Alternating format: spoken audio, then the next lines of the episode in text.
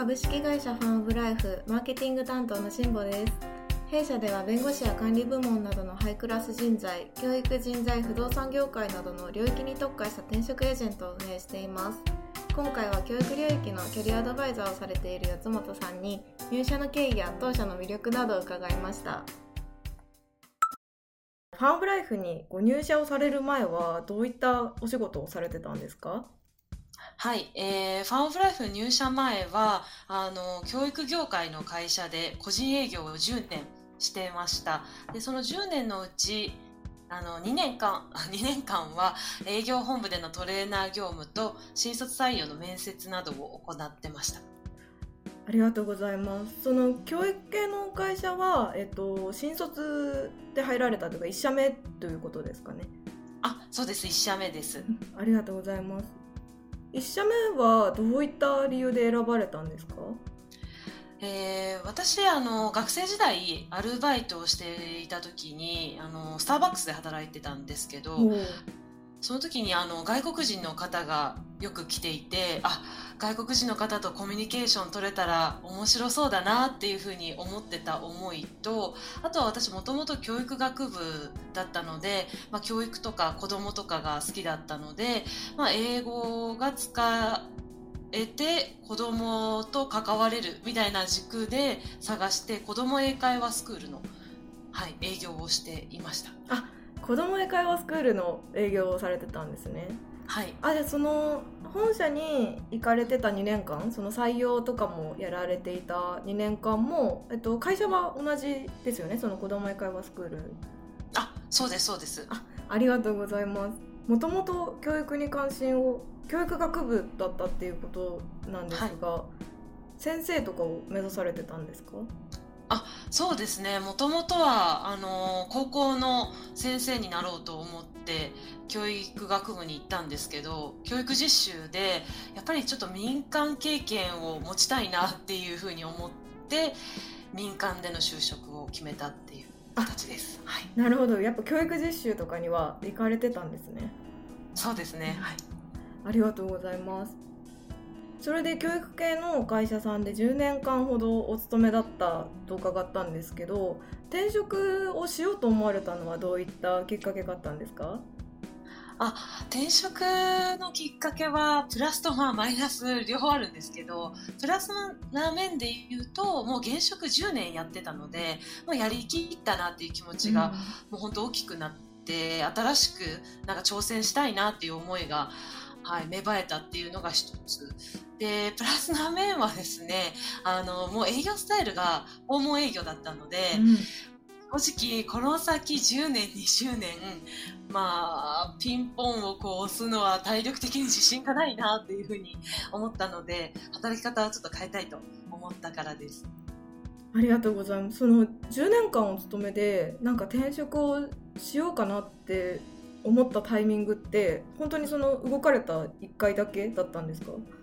あいえそれが結構もう転職は入社して1年くらいからずっと考えて。割と早めに。割と早めに。ただやっぱりやりきってないなっていう思いが強かったので転職するか現職残るかでちょっとずるずる現職を続けていたっていう感じですね。なるほど。やりきった感も結構転職のなんか踏み台というかにはなったってことですね。そうですね、うん、ありがとうございます。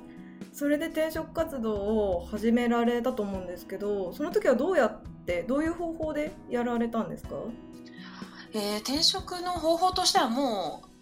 専門的な知識を持ってる方にお願いしようと思ってキャリアアドバイザーのあのファンオブライブではないんですけど別のエージェントの、はい、キャリアアドバイザーに相談して進めていった形になります転職エージェントにご登録された、うん、そうですね、うん、なるほど。それでえっと紹介された企業ってファンオブライフ以外にもありました？あそうですね。結構最初は業種問わずいろいろ紹介していただいたんですけれども結局自分が何したいのかなっていうふうに考えた時に、まあ、人材系に興味を持ってあの人材系に絞ってあのそうですね。選考自体は進んでいった感じですね。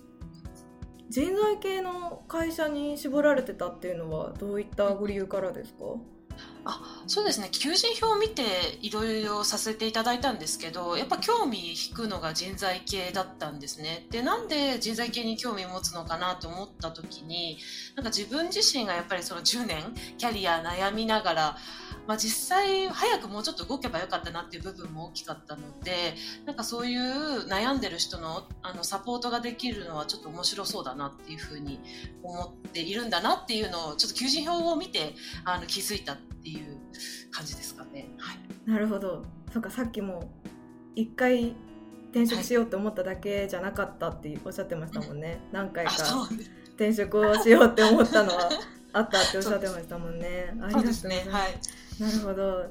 でそれでじゃあ人材紹介の会社とかを、えっと、選考受けられてっていうことだと思うんですけど何社ぐらい応募されたかって覚えてらっしゃいますか？書類応募は多分10社ぐらいだったと思います、はい、うん、10社ぐらい。で実際面接とか受けられたのは、えっと、ファンブライフも入れて何社ぐらいですか？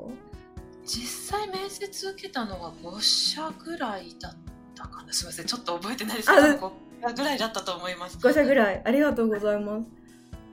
なんかファンブライフの面接受けてみようって思ったのは先ほどもおっしゃってたその教育業界に特化してるっていう点と人材紹介で見ていたっていう点だと思うんですけどあのー面接の印象ってどうでしたか？あ面接の印象はすごくよくってあのー、最初の一次面接の時に人事の方が担当してくださったんですけどその時の説明もすごく分かりやすかったですし、うん、なんか入社した後のイメージっていうのまで一時の時に、うん、持つことができたなっていう、はい、面接でした。すごく良かった。お なるほど。なんか、はい。うん、選考は何回あったんですか？ファンブライフで。あ私の時はですね3回ありました。1時2時最終と。はい。1時が人事で2時が代表の方。最終が現場の方です。現場責任者。はい。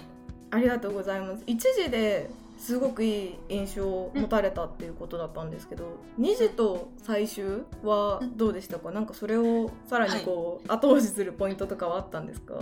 あそうですね。代表の方はあの2次であ二次面接で代表なんだっていうふうに思ってすごい身構えてたんですけどなんかお話しすると非常にフランクで、あのー、そうですね。なんか話しやすい 代表の方だなっていうふうに思った印象があります。確かに2時で代表ってあんまり聞かないですよね、うん、流れ的に。結構最終が代表で、うん、2時がそれこそ現場責任者というか現場監督をしているものが多いと思うので、それもなんかいい印象を持たれてました？あそうですね。すごくあの私自身もあのその前職の時にあの育成とかマネジメントを関わっていたんですけれども、うん、やっぱり、えー、現場から見たらこの子に適性があるのかどうかっていうのって非常に大事だなっていうふうに思って、うん、そういった現場責任者が最終的な判断をするっていうのはなんかすごい現場目線の会社なんだなっていう印象を受けました。はい、なるほどありがとうございます。でそれで、えっと、多分5社ぐらい面接は受けられたっていうことだったんですけどファンブライフに入社を決められたのはどういった理由だったんですか？あそうですね。総じてまず会社の印象が良かったのが一つ。あとはスピードがすごく選考結果も早く来て日程調整もすごくあのお返事早くいただいたりしていて、うん、なんかスピード感のある会社だなっていうふうに思ったのも一つ。であとはあの結果がしっかりこう何ですか？お給料に反映されるシステム評価制度があるのでやっぱりやりがいとかモチベーションも自分であの作っていけそうだなって思ったのが一つですね。はい、ありがとうございます。その選考のスピード感っていうと結果ってどのくらいで来たんですか？あの一次面接なんかはもうその日のうちに来て 早って思いましたすごい確かに早それは早いですね、あとそのインセンティブの制度みたいなところも決め手だったと伺ったんですけど、それはなんか前職との違いというかがあったっていうことですか？あいえあの前職も結果でこう給料が反映される制度はあって、はい、なのでやっぱりそういうなんていうんですかね個々の頑張りがしっかり給与に還元されるっていうのは一つのモチベーションになるなっていう思いがあったのでこのファン・オブ・ライフでもその制度があっていいなっていうふうに率直に思った感じですね。はい。なるほど、ありがとうございます。で、他のその時他にも5社ぐらい面接進まれていたと思うんですけど、はい、内定が出た会社はファン・オブ・ライフ以外にもあったんですか？あ、えっと、内定が出たのはファン・オブ・ライフだけでというのはもうファン・オブ・ライフが 内定出て1社目で もうそこでもう決まったので他は辞退をしてしまいました。はい潔いですね。他自体あでもそのくらいファン・オブ・ライフに魅力を感じられてたってことですね。そうですね、うん、ありがとうございます。それでえっとご入社されたのが2021年の9月だったと思うんですけど、はい、その時入社してみてあの入社前のイメージとギャップに感じた部分ってありましたか？うん働き方の部分では正直ギャップっていうギャップはなくってなんか本当に出社ってしなくていいんだなっていうのが一番のギャップかもしれないっていうぐらいですね。働き方の部分。あとはあのそれこそさっきもお伝えした佐久間さんと伊藤さんですね。あの代表と現場責任者の方がなんかチャッターであの結構漫画とかの名シーンの画像とかをあのコメントでくださったりとかするのであそういうなんか業務中もユーモアのある会話が飛び交うんだなっていうのがちょっとギャップではあるかなっていう感じですかね。ありがとうございます。まず働き方の方ですよね。えっと四松さんは入社された時からフルリモートだったんですよね。そうです。うん、面接もじゃあ全部オンライン面接だった？そうですそうですあの1年目の忘年会で初めて対面で会いましたあそうですよね。確かになんかそういはい、そういう会話をなんかしたような記憶が今確かに蘇ってきました。なるほど。そうですよね。フルリモ前職ではリモートはやってらっしゃったんですか？いやもう一切やってないです。あじゃあ入社時からフルリモートって結構不安に思われることもあるかなって思うんですけどその辺はいかがでしたか？そうですね。あの営業本部時代にパソコン作業みたいなのはしていたのでパソコン作業自体には不安はなかったんですけどやっぱり会社の細かい制度とかやり方とかは分からなかったのであの分からないことがあったら人事の方だったり責任者だったりっていうの方々に聞けるかな？どうかな？って思ってたんですけど意外に聞けました。意外に聞けました。はい。あの本当になんか毎日なんか分かんないことあったら言ってねっていう声かけをしてくださって、はい。で電話しても特にあの嫌な声色せず聞いてくださってなんか話しやすいなって思ってどんどん質問しちゃいました。質問しちゃいました。はい。なんかえそれは人事と現場責任者に限らず結構皆さんその悦本さんは教育領域で今キャリアアドバイザーをあの入社した時からやってくださってると思うんですけど、はい、教育領域の方自体結構そういう雰囲気があるってことなんですかね？あそうですね。あの責任者がそれこそ休憩中だったりとかすると別のもうなんですかね係超えて あの方とかにも連絡をしちゃったり 企業担当のあの方がすごい優しくて年に23回電話した日もあったと思います。なるほどでもそういうのはすごい聞きやすい環境っていうことですね。そうですね。ありがとうやっぱり、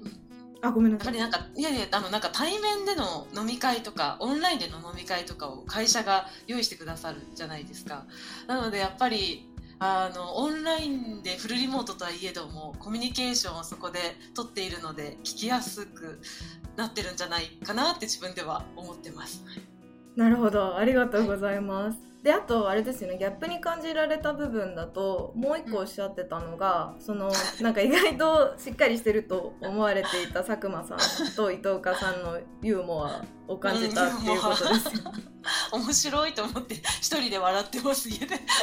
確かに。でもあの画像の返信が来ると結構私は嬉しいんですけど四本さんはどうですか？あ嬉しいですよね。わざわざ探してくださったんだなってなんか思うと。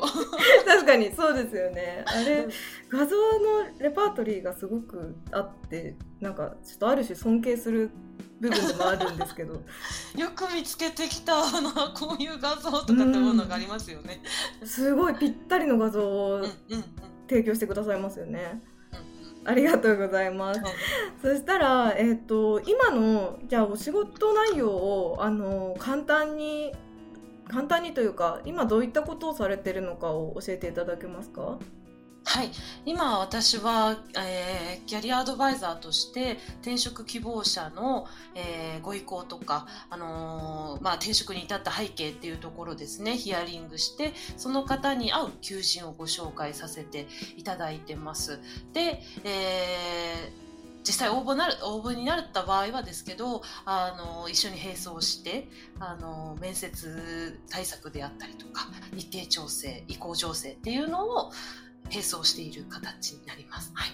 ありがとうございます。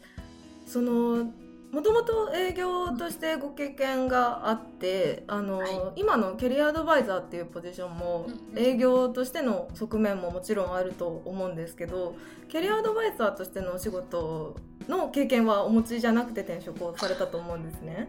はい、その部分でなんかこう難しいなって思った点とかなかなかキャッチアップが難しかったなって思ったところとかってありますか？そうですね、えー、やっぱりご本人様自身も自分の願望が明確になってないっていうこともありますのでそこをこう一緒にクリアにしていくっていうことですかね。なので、ちょっとふわっとしたお答えに対しては、これはどうなんですか？これはどうなんですか？っていうような深掘りをしていく必要があるっていうのが今までの営業とは少し違う部分なので、はい。まあ、あのキャッチアップに少し時間かかったかなっていうのはあります。はい、確かにそうですよね。営業なんか求職者の方にそんなにこう営業してる感じが伝わりすぎるのも多分良くないと思うので私は。なかなかこう、はい、難しい塩梅というかがきっとありますよね。うん、そうですね、はい、ありがとうございます。今そのキャリアアドバイザーとしてやりがいに感じることってどんな部分がありますか？そうですね。その方が考えていなかった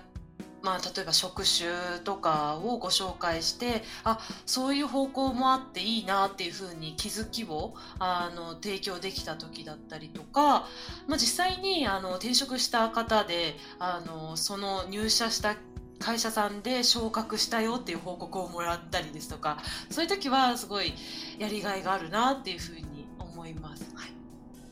報告くれるの確かに嬉しいですね。そうなんですよ。あの時背中を押してもらってよかったですみたいな連絡が来るとあなんか自分のことのように嬉しいですね。よかったみたいな感じになります。確かに。なんか結構その転職を支援されてあの実際に働かれ始めた後っていうのも連絡は取り合ったりされてるんですか？こっちから連絡を取るっていうことはないですけれど、えー、求職者様から連絡をいただくことはあるっていう感じですかね。そうなんですね。あでもじゃあ本当ありがとうございましたっていう感じなんでしょうね、うん、きっと。ありがとうございます。はい。そうしたら今もえっとフルリモートで働かれてるっていうことですよね。はい。そうです。なんかリモートやってみて意外とどうだったとかそういうことってありますか？意外とこうだったみたいなのは。そうですねないですね。やっぱりちょっと運動不足になったなっていうぐらい ですかね。結構リモートワークあるあるですよね運動不足って、うん、うん、やっぱり機械運動する機会っていうかあでも前が訪問営業やってらっしゃったからそこと比べたらものすごいきっと減少してますよね運動量で言ったら。そうなんですよ。もう万歩計の値が全然違うっていう。確かに。すごい日すごいですよねリモートワークしてると。もう本当に家の中でしか動いてなかったら本当に悲惨な数字ですね、うん、え最低記録どのくらいですか？最低100何歩とかだったと思います私勝てたかもしれないです。私30の日がありました。あそれは でもそういう感じになりがちですよねやっぱりリモートワークって。ありがとう。そうです。確かにありがとうございます。じゃあえっ、と今ファンオブライフになんかあの興味を持ってくださってる方がこれを聞いてくださってると思うんですけど、はい、四本さんの思うファンブライフのいいところとか魅力を教えていただけますか？あはい、ファンオブライフのいいところは、まあ、本当に人がすごいみんな誠実な方が多くて成長意欲もあるのでなんかすごくなんていうんですかこんな表現合ってるかわからないんですけど居心地がいい いいなっていうのが一つあります。であとは魅力でしたっけ？すみません、はい、魅力。魅力はそうですねあのやっぱ会社があの社員がこう働きやすくなんかこうなるためにはどうしたらいいのかっていうのを結構スタンスとして持ってくださってるのでなんかそういうさっき言ったその飲み会とかの場を提供してくれるのもそうですしあとは、えーと、こういうパソコンとかカメラとかマウスなんかマウスとかこういう仕事に必要なものはいつでもなんか故障したら言ってきてねっていうスタンスとか本とかもなんかこう自己啓発ですかねこう成長するための本の書籍は買ってねみたいなこうアナウンスをしてくださったりとかなんかすごい社員思いだなっていう取り組みをしてくださってるのはすごい魅力だなって思います。はい、ありがとうございます。なんかさっき誠実な人がなんか多いっておっしゃってたと思うんですけどそれってなんかどんな時に感じますか？誠実ってちょっとなんか誠実確かに。不誠実な人はあんまりないかなっていう気もするんですけどどんな時に感じますか？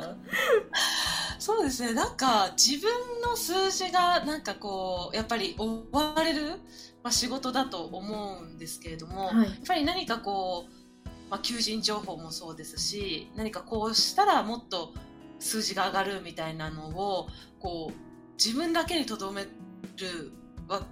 とどめとかずにみんなにこうシェアしたりとかなんかこうしたらもっとなんか良くなると思いますっていうのをこうオープンにしてくださったりとか。でもなんか本当になんか話しててなんかこうプラスな発言の多い方々が多くて、うん、なんか自分がダメなこともちゃんと開示してるみたいな方が多いので失敗した時はちゃんとこういう失敗したのでみんな気をつけましょうみたいな。自分もの失敗談ってあんまり言いたくないでリモートだったら言わなくても、ね、大丈夫だ大丈夫じゃないんですけど 大丈夫なあのところもあるとは思うんですけど、うん、ちゃんとみんな開示してみんなも気をつけましょうみたいなスタンスでちゃんとシェアしててみんな誠実だなっていうふうに思っております、はい、ありがとうございます。確かになんか誠実とその後に言っていただいた成長意欲が高い人が多いっていうのはなんかつながってる気がしますね今の話伺うと。なんか今日もあれでしたよね応募求人応募の承諾率を上げるためにみたいな勉強会をされたりしてましたよね。そうですね。あのはい忙しい中開いていただいて。あれってあそうですねリーダーとかじゃなくって普通に一あ領域は違うけど一コンサルタントが主催というかプレゼンをプレゼンっていうか紹介をしてくれたっていうことですよね。あそうですそうですそうです。なるほど。すごい皆さんでじゃあ勉強されてるんですね。そうなんですよ。でみんなあのこういうところが良かったと思うみたいなところをしっかり上げていてなんかそれを見てそのコメントを見てさらにあ確かに確かにっていう勉強になるなって、うん、なるほど。ありがとうございます。じゃあ最後になんですけど、はい、ファンブライフに合うと思う人の特徴ってどんな人だと思いますか？あそうですね、まあ、今ちょっとお話とかぶっちゃうんですけどやはりみんな誠実だしこう成長意欲もあるのでやはりこうこうポジティブに物事を捉えられたりとかあのそうですね成長意欲のある方とかが向いてるんじゃないかなっていうふうには思います。はい、ありがとうございます。四本さん自身も結構ポジティブに物事考えられる方の方ですか？そうですね。私は多分訪問営業で ポジティブに考えることを叩き込まれて きたんだと思います。叩き込まれてきた。あそうなんですね。やっぱり諦めない心とかそういうイメージが私はあるんですけどそんな感じですか？あそうですね。それもそうですしなんかこうやっぱ訪問営業だとな何も言ってないのに怒られたりとかあるんですけど、はい。まあ、そういう時の気持ちの切り替えとかをポジティブに捉えるっていうので学んできました。なるほどすごくなんか今に限らずすごい今後の人生において活かせそうな考え方ですよねそれって。そうですね。うんありがとうございます。あでは本当に最後の最後になるんですけど、はい、えっと吉本さんは8期決定人数1位だったということで9期の9期が6月から始まってると思うんですけど、はい、この機の意気込みを教えていただけますか？はい、えー、8期はあの責任者にすごくサポートをしていただいて、まあ、数字を出すことができたんですけど、まあ、9期はあまりこうなんですかねこう頼りおんぶに抱っこに頼り切らずに自分からしっかりあの考えて行動して、まあ、ここ今期は8期の数字を上回る数字を出せたらなと思ってます。はい、ありがとうございます。そしたら、えっ、ー、と、そうですね、すごく参考になる、勉強になるお話、たくさんお伺いできたと思うので、あの、9期、私も応援してます、八松さんの活躍を。ありがとうございます。はい、じゃあ、ありがとうございました。